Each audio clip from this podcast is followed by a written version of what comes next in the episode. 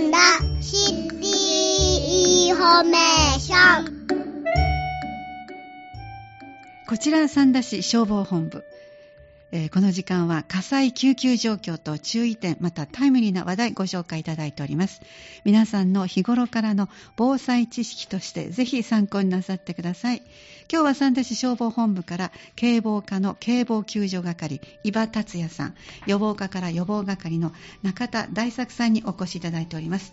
どうぞよろしくお願いします、お願いいたします。はいお願いしではまず伊庭さんの方から伺ってまいりましょう。はい。えー1月からのえー災害件数、今日先ほどまでの件数、お分かりいただけますか？はい、えー火災件数がですね、はい。えー26件、はい。えー救急の件数が4032件、はい、えー救助件数が112件、はい、あとその他の災害ですね、その他出動件数としまして319件となっております。はい、この数字から何が分かってきますか？はい、えーそうですね、あの昨年の同時期と比較して、えーいたしまして、まあ、各災害種別とも、まあ、大きな、あの増減というのはないんですけれども、えー今年の夏、まあ、暑かったんですけれども、ね。あの台風台風の発生も少なくですね、あはい。まあ、三田市内におきましても、まあ、今のところ大きな災害もございませんので、あはい。えーしかしながらですね、えーっと三田市内のですね救急の件数というのはですね、ええ。まあ、年々増加してきておりましてですね、うん。あの市民の皆様にもあの、はい。引き続き、えー救急車の適正利用をお願いしたいと思っております。はい、わかりました。ありがとうございます。では今日はどんな話題をご紹介いただけますか？はい、えー本日はですね、えー11月11日の土曜日、えー午前10時から12時まで、えー三田市立重原小学校で行われます、はい、えー三田市総合防災訓練についてお話しさせていただきます。よろしくお願いします。当日、雨だったらどうなるんでしょうか？はい、えー当日ですね、まあ、雨天決行となっておりましてですね、はいただ、あのー警報が発令えーされた場合はですね、ええ中止となっておりますので、はいえー中止の場合はですね、当日の朝、えー7時、えー頃にですね、ええー三田防災防犯メールでお知らせするということになっております。わかりました。ありがとうございます。じゃあ、いろいろと伺ってまいりたいと思いますが、はいまずは、どのような訓練なんでしょうか？はい、えーこの訓練はですね、ええあの近い将来に、まあ、あの南海トラフ地震の発生が危惧されているということは、まあ、あのね皆さんご存知だと思うんですけれども、はい。はいまあ、三田市内におきましてもですね、えーそのような海溝地震、えー海溝型の、えー地震に備える一方でですね、はい。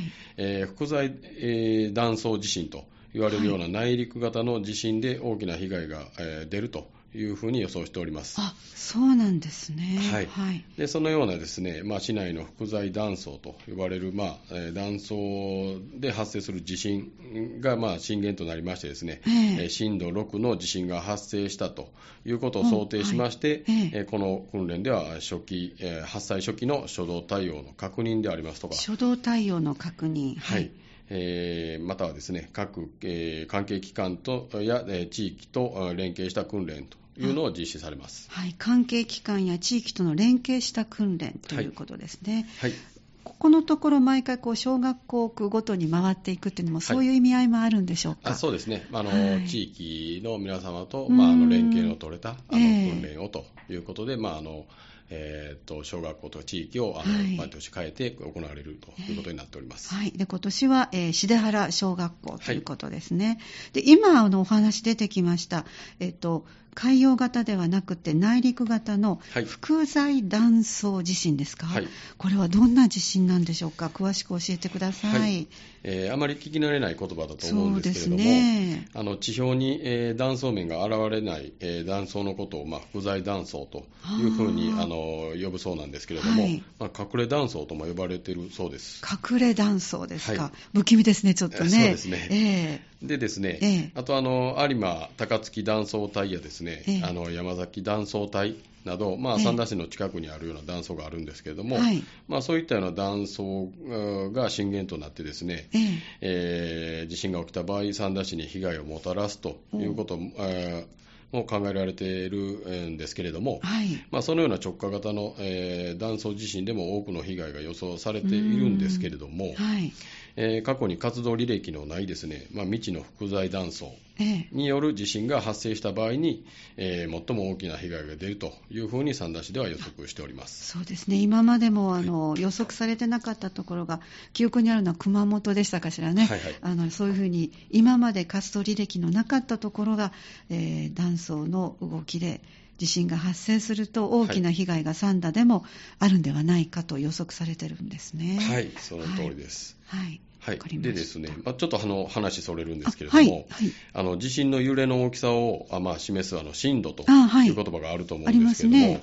えー、と震度の上限というのはあのどこまであるというのなんてご存知ですかね、あの震度8とか9とかあると思うんですけれども、ああ、そんな大きな数字はちょっと聞いたことなくて、震度7っていうのが一番聞いたことが多いんですけど、で、同時によく発表されるマグニチュードの方は、なんか9とかいう数字聞いた覚えがありますけども。そそうですね。はい。えー、と地震そのものの規模を表すマグマグニチュードというのは、ええまあ、9とかっていうのは数字は聞くうことはあるんですけれども、はいえー震度7というのは、ええ。えーあまり聞かないと思うんですけども、はい。まあ、実はですね、まあ、震度7以上という区分というのはないそうででしてですね、ないんですか？はい。はい。えー震度7以上の地震が発生するという、まあ、可能性はあり得るみたいなんですけれども、ええ。まあ、震度7、えーでも十分破壊的な被害をもたらすと。うんで震度7以上の区分を設けることにまあ意味がないということが理由で、まあ、震度7以上の区分というのがまあ設けられてないということだそうなんですね。ああそうなんですね。はい、そうなんです。もう7以上、あの7だと十分に破壊されている状況だとはいいうことなんですね。はい、ということみたいです。ありがとうございます。はい、ちょっと話それましたけれども。いえいえ、はい参考になりました。ありがとうございます。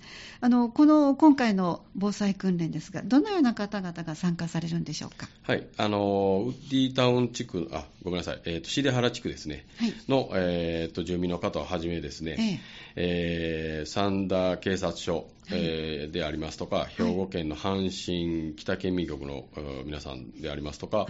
えーと神戸地方海洋気象台、えーはいまた、えー陸上自衛隊の第3えー第36普通科連隊の皆さん、はい。そしてですね、えー三田市の消防団、三田防災リーダーの会、えーあとですね、兵庫県建設業界三田支部などの防災機関の方が参加いただきます。たくさんの方々が参加されますね。そうですね。はい。あの、そういう方々が集まられての訓練はどんな内容になるんですか？はい。えーっとですね、まず、あの、訓練の始めはですね、はいシェイクアウト訓練に始まりましてですね。シェイクアウトってのはこう揺れるというそうですね実際に揺らすわけではないね。あーではなくてですね、はいあまあ、地震が発生したということで、あの身を守る、えーあ行動をとってくださいといいうようなところからスタートいたしましてですね、はいえー避難訓練であり,、まありますとか、はいえー初期消火訓練、はい。はい、またあと避難所の開設訓練でありますとか、はい。えー、と土の積み訓練、はい。でえー最後ですけれども、我々消防本部と自衛隊、えー警察さんと,、はい。えー、と行います救出救助訓練ということを予定しております。はい、今ご紹介あった避難訓練っていうのは、はい小学生が参。加されるんでしょうかね。はい、あの小学あの学校の児童の方ええと、あと地域の方あも、はいはいご参加されます。やっぱり実際にするのとしないのとでは、随分違うでしょうからね。そうですね、やっぱりあの事前にやっておいた方が、あうん。の実際起きたときにあのええ。正しい行動が取れるのではないかなというふうに思います。で初期消火訓練、これも小学生の皆さん参加でしたかしらね？そうですね。あの小学生の方に、えーしていただくのと、あと、はいまあ、見学に来られた方もですね、あはい。はい、あの初期消火訓練でありますとかですね、えー煙体験などの体験型の訓練とあはい。いうことも、ええ。あの会場では、えー実施される予定にしておりますので、はい。まあ、あの見学にあの来られた一般の市民の方にもですね、ええー参加いただけるような、えー内容となっております。そうですか、じゃあ希望される方は、はいこれもやっておくのとやらないのでは全然違いますね。そうそうですね、はいえっと、水と火をありますけど、子供さんは水消火ですか？水消火器ですね。はい。大そうです人の方が火を使ってですか？えー、と消火器の訓練もあるんですけど、それは、えー、と事前に、あのー決められた方だけであこれは決められた方が。はいでなんですけど、はい。あの一般の市民であの方で、ええ。えー見学に来られた方はあ水消火器での訓練と、はい、いうふうになってます。で、避難所開設訓練というのは、これやっぱ体育館かどこかでですか？そうですね、ひえー避難所の開設の受付でありますとかっていうのが、はい。まあ、危機管理課とかあの市民、三田市の職員を、はい。中心にしてですね、はい、はい。で、土の積み訓練？はい、はい。これも、そうですね。運動場で？はい、運動場でですね、はいえーここっちこの訓練はですね、あの消防団が中心となりましてですね、えはい、えーと、土のうを作成から、えー積んでいくと、はい、いうふうな訓練を実施します。え。はい。それから救出救助訓練、これは想定は今年はどんな状況なんですか？そうですね、あの校舎のですね、ええ。ー学校の校舎を使用しましてですね、はい。校舎の3階部分に、まあ、地震の発生後、まあえー校舎が一部雑通しましてですね、はい。えー3階部分に、えー取り残された。はい、要救助者の方がいるとはい。いうこととですね、あとあのグラウンド部分にですね、えー車を配置しまして、うん。そこに、まあ、土砂崩れによりまして、ええ。車が埋没しまして、その中に要救助者が取り残されていると。はい。いうふうな想定でですね、まあ、あの自衛隊さんと,、うん。えーと消防本部とで、はい。まあ、共同して、その、えー要救助者の方を救出しようと、はい、いうふうな訓練の内容になっております。ありがとうございます。そして先ほど見学にいらした方々もあのいろいろ体験できますよとおっしゃいましたが、はいその体験以外のお楽しみもありますか？そうですね、えーっとですね、まあ、我々あの消防署のですね、はい。えーっと車両でありますとか、はい子供さんに人気ですよね。そうですね、あの自衛隊さんの車両も来ますので、あの車両展示を行っておりますので、ええ。またあの訓練の、えーっと時間中を通してですね、ええ。あの訓練展あの車両を展示しておりますので、はい。はい、また時間見てですね、あの車両を見ていただいたり、え。えー写真撮っていただいたりと、はい。はい、いうようなこともあのできるようになっておりますので、はい。ありがとうございます。はいそれあの訓練のデモンストレーション、このあたり、まあ、先ほども少し伺っておりますが、はいもう少しお話しいただけますか？はい、えーっとですね、あの三大、えー警察によります、まあ、重量物からの救出訓練というのが、えーっと一番最初にありましてですね、はい。えーその後、我々消防えー隊とですね、ええ。ー自衛隊があ共同して訓練を行うということで、まあ、校舎に取り残された要救助者を、えー救助隊が救出しましてですね、また自衛隊の方にですね、えー車両からの要救助者を救出いただくというようなことを同時並行でですね、はい。えーと行うような訓練になっております。はい。で毎年ですね、ええ。えーっと兵庫県の消防防災航空隊のヘリコプターもですね、えー飛来していただきまして、そうでしたね。そうなんですよ、えーっと情報収集でありますとか、ええ。あと救出した後の要救助者を、うん。えーっと市外のですね、はい。えー病院へ広域搬送していただくというふうな訓練もしているんですけれども、はい。今年度ちょ、あの重原小学校というその訓練場所の都合によりましてですね、はい。ちょっと今年度はですね、ええ。あの兵庫県消防防災航空隊の参加はええ。ないんですけれども、まあ、その分あの、えー地上部隊で、はい。えーと連携した訓練ということを、まあ、重点を置いてやっていこうということで訓練を組んでおります。ありがとうございます。で、先ほどから一般の方見学できますよとおっしゃってくださったので、何か注意点などございましたら最後にご紹介ください。はい、えー見学はですね、えーどなたでも、えー可能となっておりますので、まあはいたくさんの方にお越しいただきたいなと思っているんですけれども、はいえーと近隣ですね、えーとあと訓練会場にですね、えー駐車場のご用意がございませんので、はい。あの公共交通機関をですねご利用いただいてお越しいただくようにお願いしております。はい。えーまたですね、えーと先着にはなるんですけれども、はいえー約300名の方に、ええーの備蓄食のプレゼントもはいあるそうですので、あそうですか。はい、あの皆さん、またあのよろしければお越しいただきたいなと思っております。はい、わかりました。ありがとうございます。はいえーまずは前半でお話をいただきました警防課、警防救助係の伊庭達也さんに、えーっと、今度の11月11日ですね、土曜日、重原小学校で行われます、三田市総合防災訓練のお話を中心に伺いました。どうもありがとうございまはいし、た。ありがとうございました。では変わりまして今度は、えー予防課予防係の中田大作さんにお話を伺ってまいります。どうぞよろしくお願いいたします。はい、よろしくお願いします。えっ、と、火災予防運動が実施されるということですね。はいご紹そうですね介ください。はい。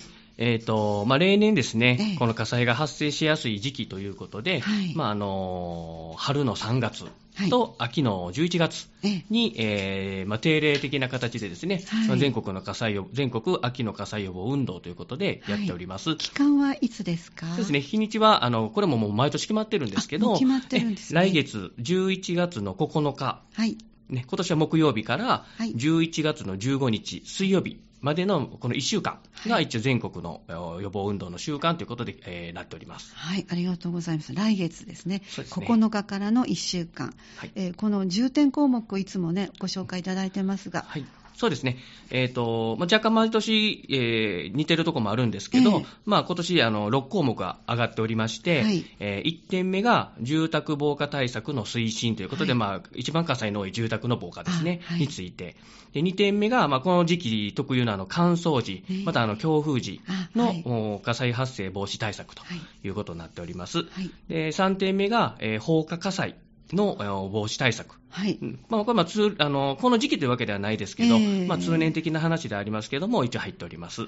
で4点目があの特定防火対象物等における防火安全対策ということで、まあ、いわゆる病院とか福祉施設はい。とか、百貨店、お店ですね、はい。というのがまあ特定防火対象物と言われる建物になるんですけど、つまり不特定多数の方がそうですね。集まる、はい。利用する場所。そうですね、不特定多数、またあの避難するときにええ、少し、あの支障がある方が利用されたりとか、病院とか福祉施設ですね、い。いうのを特定防火対象物というんですけど、まあ、はいそういうところの、お防火安全対策と。えええで、え5点目が、はい。えー製品火災の発生防止ということで、はい。えーまあ、製品火災、あのやっぱりいろんなあのものから発、えー火災が発生することがあるので、まあ、それの発生防止の取り組みと。えはい。はい、で最後、6点目になるんですけども、まあ、多数の人たちがあの集まる、はい。まあ、催し物に対する火災予防指導はい。等の徹底というふうになっております。はい、じゃあちょっと今項目を挙げていただきましたが例えばこういうことがあのありますよということで具体的にはい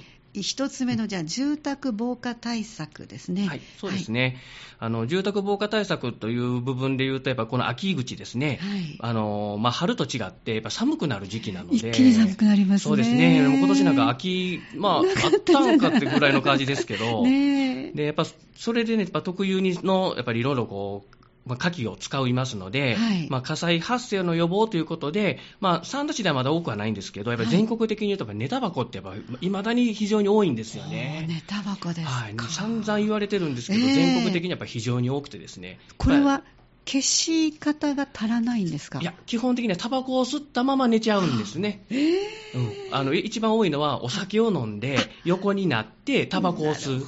で、そのままうとうとして、タバコがポトッと布団に落ちて、そこからの火災っていうのがより寝タバコ。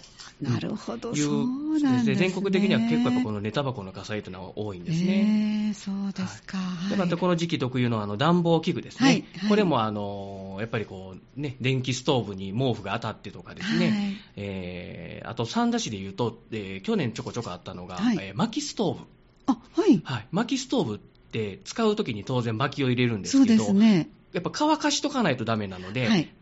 事前にストーブの上とかに置きはるんですね。ああ、乾かすつ乾かすもりで。つもりで。で、そのまま、まね、やっぱりあの、コンロと違ってすぐ消してつけてってできないので、ですねちょっと家開けるときにそのまま出られる方とかおられるようで、で、それがそのままあの、火がついてしまってっていうことで火災に発展するということもあるのでまあ、これまあ暖房器具ですね、まあ、結構あの、まあ薪ストーブってエコとはい。かなんとかっていう話で流行ってますので、よく温まるとも聞いておりますのではい。ね。まあ、あのそういうところは気をつけていただきたいなと。気をつけなきゃいけませんね。はい。あとやっぱ電気配線ですね。もう今やっぱり何でも家電製品が増えてまして、ですね。もうあの、コンセントはその割にいっぱいないので 引っ張ってきてね、はい。タコ足になって、もう一回引っ張って、そこからまたもう一個ひ分けてみたいに、ね。やっぱりスマートフォンを充電しながらって思ええうと手元にあった方がいいので、伸ばして伸ばしてってなるので、知らない間にたくさんのコンセントが刺さってる。で、えーやっぱりどうしてもね、あのそういう配線になると、物を動かしたりするとか、椅子の下敷きになったりですね。うっかりして。うん踏んじゃったりとかして断線してっていうこともあるので、はいまあ、そういうええ電気配線からの、まあはい。火災を防ぐという部分でも、まあ、整理整頓をちゃんとしていただきたいなと思います。そうなんですね。あと住宅防火であと大きな、要因としてはあの被害を発生させない、もしまあ火災が発生しても、ええ。被害を小さくしようという部分で、まあ、やっぱり消火器の設置ですね。あ、そうですね。うんまあ、手頃な分でいうとあのスプレー式の消火器具、ねえはいそうですね。天ぷら油火災なんかでいうと、やっぱり大きな消火器、個人さんの住宅でね、はい大きなあの粉の消火器だと、やっぱりいろいろ大変なの、後片付けもあるのでね。しかも慌てるとね、上手に使えないし、ね狙えないんですよそうですよねね。。で、お鍋ごと飛んでいったりもしますので、ですね。ね、ちっちゃいそういう消火器具を用意されるのも一つですね。はい。で、まあまあ、あの消防が、全国の消防本部もあの力入れてやってるのが住宅用の火災警報器ですね。はいうんで、これはあの住宅用の火災警報器っていうのは、火災を発生させるんではなく、あのを防ぐんではなくて、火災が発生した時に、えーその被害を防止する、いや逃げれるようにするためにつけてもらってる分なんですね。ええなので、基本的には寝てるところはい。ですね。あの寝てる時にやっぱり深夜の火災っていうのが非常に多いですね、住宅では。ですね寝てる間に。で、寝てる間にやっぱ煙を吸い込んでしまうと、はい一酸化炭素中毒になって体が動かないんですね。はい。ドラマなんかではよくね、火事やって言ってすぐあの、えー走って逃げたりってあるんですけど、実際にやっぱ煙を吸い込んでると、火事って気がついて目が覚めた時には、もう動かないんですね、体が。逃逃げないんじゃなくて、逃げれない体になっちゃってる。どのぐらいの間、その一酸化炭素を吸うと逃げられない状態になります。そうですね。あのじ実際には一酸化炭素の濃度にあ、もちろん濃当然度によります。よるんですけれども、多分まあ熟睡しているレベルで、その煙の匂いに気がついて、えーまあ、高齢者の方とかだと、はい。その気がつくのも遅かったりするので、ですね。年齢様々なんですけど、まあええ、これぐらいの時間というのはちょっとね、あのあはい。うんわからないですけれど、やはりもう、割と早い段階です、ね。階でもうそうですね、もう咳き込んだりとかしてると、やっぱ動かなくなってしまってたり。だから火を見るよりも先にその、一酸化炭素の中毒で体が動かないから、結局もうそこでそのまま逃げれない。逃げられない状態、になるということ。で、でまあ、煙にすぐはかん、えー反応して、あはい。ね、火事です、火事ですっていう警報器で目が覚めて、すぐ逃げれるというためにつけてもらっているので、それが大事なんですね。大事ですね。であと、あのこの警報器で大事なのはうん、つけてて、もう10年、大体一般的には電池式なんですね、はい。この警報器っていうのは。ええ。電池式なので、おおむね10年で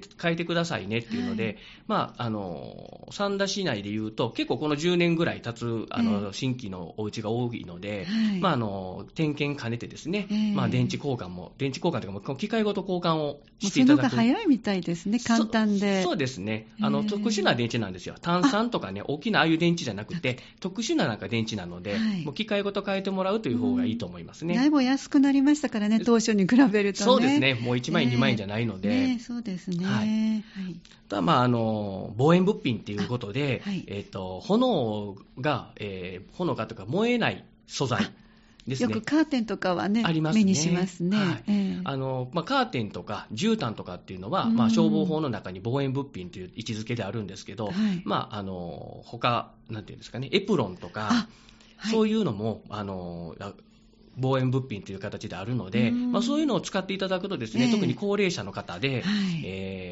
IH じゃなくてガスコンロ、そうですね。ね。使っている方はやっぱ袖口から火がつくということもあるので、はいええ。そういうのを使ってもらうことで、あの防炎物品はね、焦げはするんですが、ええ。燃え上がらないんですね。あなるほうん。どね。なので、あの比較的安全、うん。着衣着火しないので、はい。まあ使ってもらった方がいいかなと思いますね。はい、ありがとうございます。はい。えーまずは住宅防火対策として、えー気をつけていきたいことをいろいろご紹介いただきました。はい。二つ目の乾燥の時、それから強風の時の火災発生防止。はい。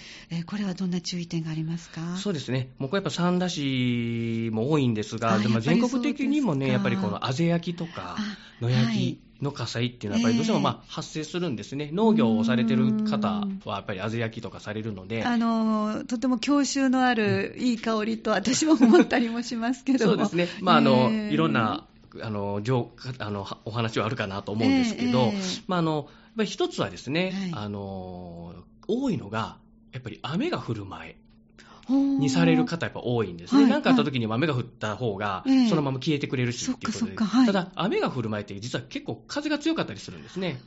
やっぱりね。ね。はい、でやっぱり古し先、もう燃やしちゃいたいっていうようなところで燃やされたりとかい。いうので、やっぱりその思った以上に、えー火が流れてしまってっていうことが多いんですね。う。んええなんでやっぱりこうそうならないように、えーまあ、水バケツであったりとか、はい。まあ、消火器を用意をしておいていただく。はい。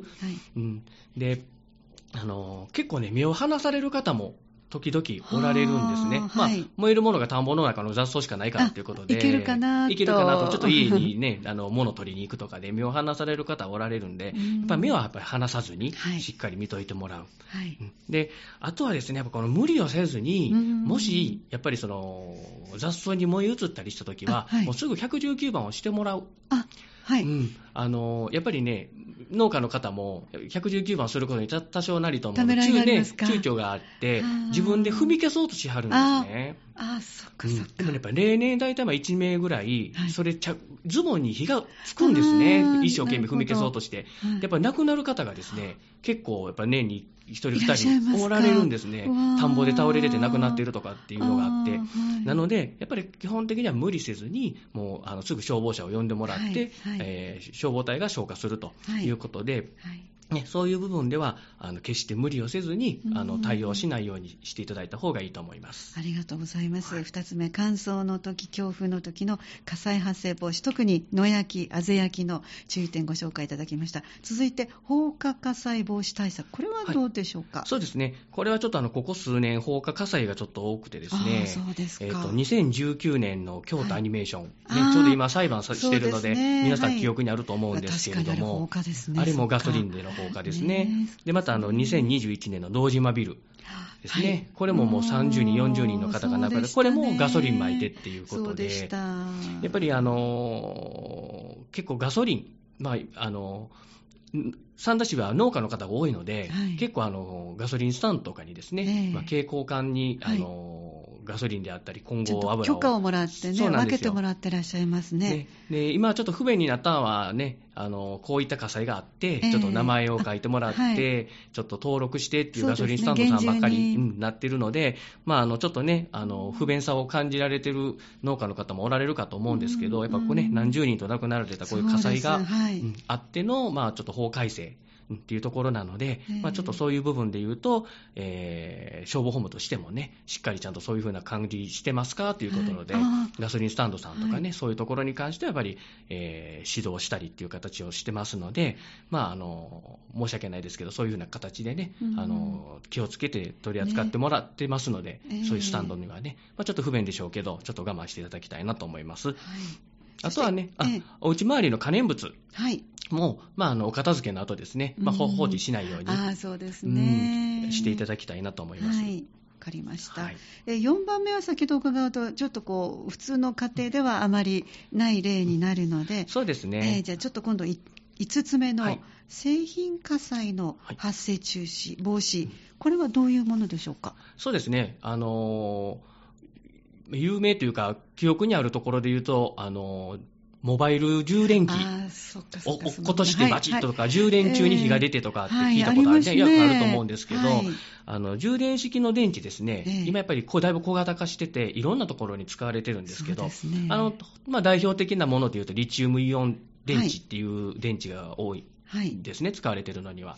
で、リチウムイオン電池って中に、えー危険物が入ってるんですね。あ、電池の中に。ね。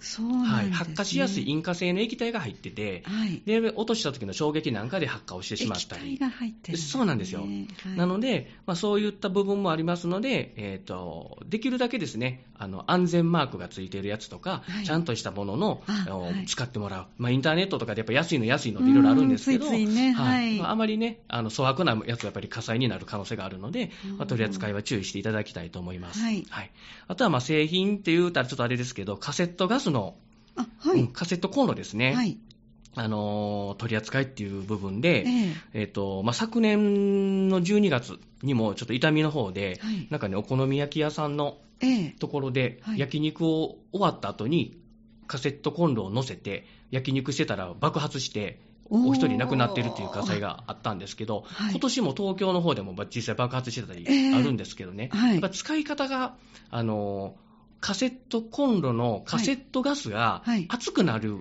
あ、要は2つ重ねて上に鉄板を置いてしまったりとか、よく注意書きで書いてるんですけど、ええちゃんと冷えるように使わないといけないんですけど、やっぱりね、安全やと思って、あまり気にせずに、大学生さんとかね、使ったり。カセット部分がはい、熱くなるとダメなんですね。そうですね。なるほど。当然やっぱりそのガスが熱くなると膨張するので、そうですねボカーンとなってそってなるので、はいやっぱ適切に使っていただく。で、特にこれからの季節でいうと、やっぱお鍋。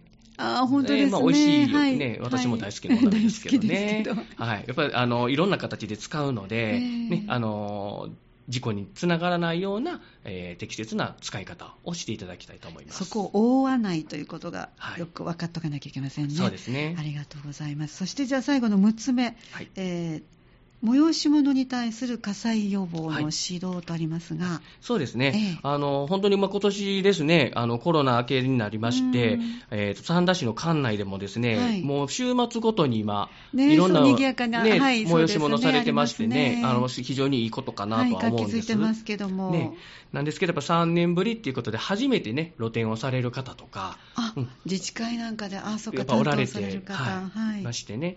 で、まあ、一つはね、露店で、えー使用する書き器具はい。ですね。当然露店、やあの、おフリーマーケットみたいに、あの物を売るっていうんであれば、柿使わないんですけど、ええね。やっぱりね、焼きそばとかね、あたこ焼きとか、のものですね。はい、ポテトとかね、やっぱりいろんなその柿器具を使うので、はい。まあ、主にね、そのホットプレートとかみたいな電気器具であれば、まあはい、危険性で言うとそんな高くないかなとは思うんですが、やっぱりあのガスを使ったりとかですね、はい、あの油を使うようなものに関して言うと、やはりあの不慣れなあの取り扱いをされる方もおられたりすると思いますので、はい。まあ、あの基本的には、えー消火器も置いてもらってっていう指導もこちらではしてるんですけど、はい。うんそういうような形で、えーやってもらってます。あの過去ですね、えーと、もう10年ほど前になりますけど、ええ。福知山の花火大会で、ました。ね、3名の方が亡くなられた、はい。あの露店の方がね、えー発電機に、えーガソリンを入れようと思って、はい。あの気化したガソリンに引火してね、えーあのたくさんの方が亡くなられた火災があって、ありましたはい。ね。あれを受けて、まあねまあ、露店の開設届っていう届け出を消防本部の方で露店するときはいただくようにしてるんですけど、うんあはいまあ、その時にもね、いろいろこう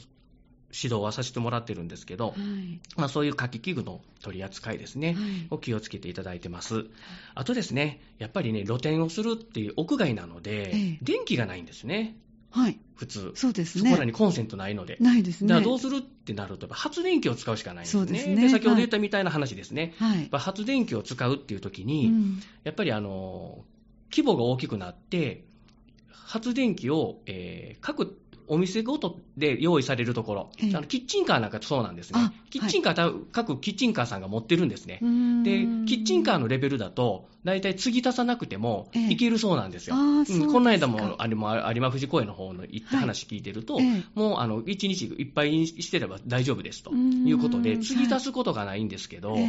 共有するような場合ですね。はい。うん、1個の発電機に、例えば4件、5件の露店をとか、ええ。えー1つちょっと大きめの発電機を置いて、その1個で10個ぐらい賄うんですとかっていうふうにすると、はい。やっぱり継ぎ足す恐れがある。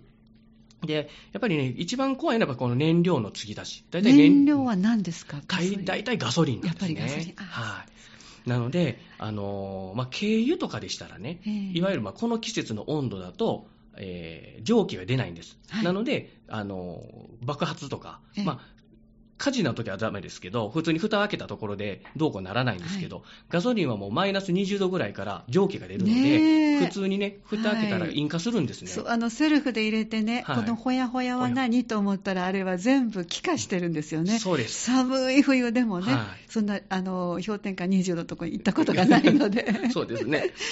なんで、怖いですね。そうなんですよ、もうそこの寒さでも、もう引火する蒸気が出るので、ですねやっぱりね、継ぎ足すっていう行為をするとき、する必要がある場合は、ええ必ず発電機を止めてもらってます。あまず止める。まず発電機は止める。で、はい火器のないところで継ぎ足すっていうようなことを、やっぱり、あの、お願いはしてるんですが、まあ、うん基本ペースで言うと、継ぎ足さないでいいようにうん、えー運営してくださいねっていう部分そうです。ね、をお願いしてます。はい、わかりました。イベントなど、あの学祭なんかもね、そうですね。次々とね、あの開催されているようですから、はいぜひ皆さん、このあたり、あの注意点なども、またわからないことなどありましたら、直接お話もね、聞かせていただけると思いますので、ね、そうですね。あの、今結構まだ多いのがコロナのことも多少気にしてて、あの露店の中に透明のあの幕をはいかけてたりとかええ。のすぐそばにコンロがあったりとかで、あ飛沫防止に置いてるけども、コンロがすぐそばにある。そうなんですよ、ええ。そういうとかものけあのもう飛沫防止は危ないので、もう取ってくださいねとかね、やっぱそういうふうな指導はしてますので、ちょっと不安なことがあればですね、ええ。あの消防本部の予防課の方にお問い合わせいただければ、はい。あのね、防火に関する指導はできると思いますので、実際に学祭でですね、ええ。目を離した隙にちょっと天ぷら油に火が入って、ね、ちょっと火事になって消火器で消して、うんまあ、その後そこお店できなくなっちゃったっていうようなこともまあるので、えーねまあ、大大きな火事になったりとか、負傷者が出なかったのが、まね、あの不幸中の幸いですけれども、やっぱりね、火災はない方にないに越したことないですので、はいねまあ、そういうところはあの注意してやっていただけたらと思います。ありがとうございます。後半は予防課予防係の中田大作さんに、えーこの秋の、まあ、予防期間だけだからではなくて予防する内容など詳しくご紹介をいただきました。どうもありがとうございました。はい、ありがとうございました。えー三田市消防本部、まずは前半で警防課警防救助係の伊庭達也さん、後半今ご紹介した予防課予防係の中田大作さんにお話を伺ってまいりました。どうもありがとうございました。はい、ありがとうございました。ありがとうございました。この時間は、こちら三田市消防本部をお送りしてまいりました。こちら三田市消防本部では、火災、救急状況と注意点、そしてまた季節のタイムリーな話題ご紹介いただいております。皆さんの日頃からの防災知識としてぜひ参考になさってください。次は11月23日の木曜日午後3時10分からお送りします。次回もぜひお聞きください。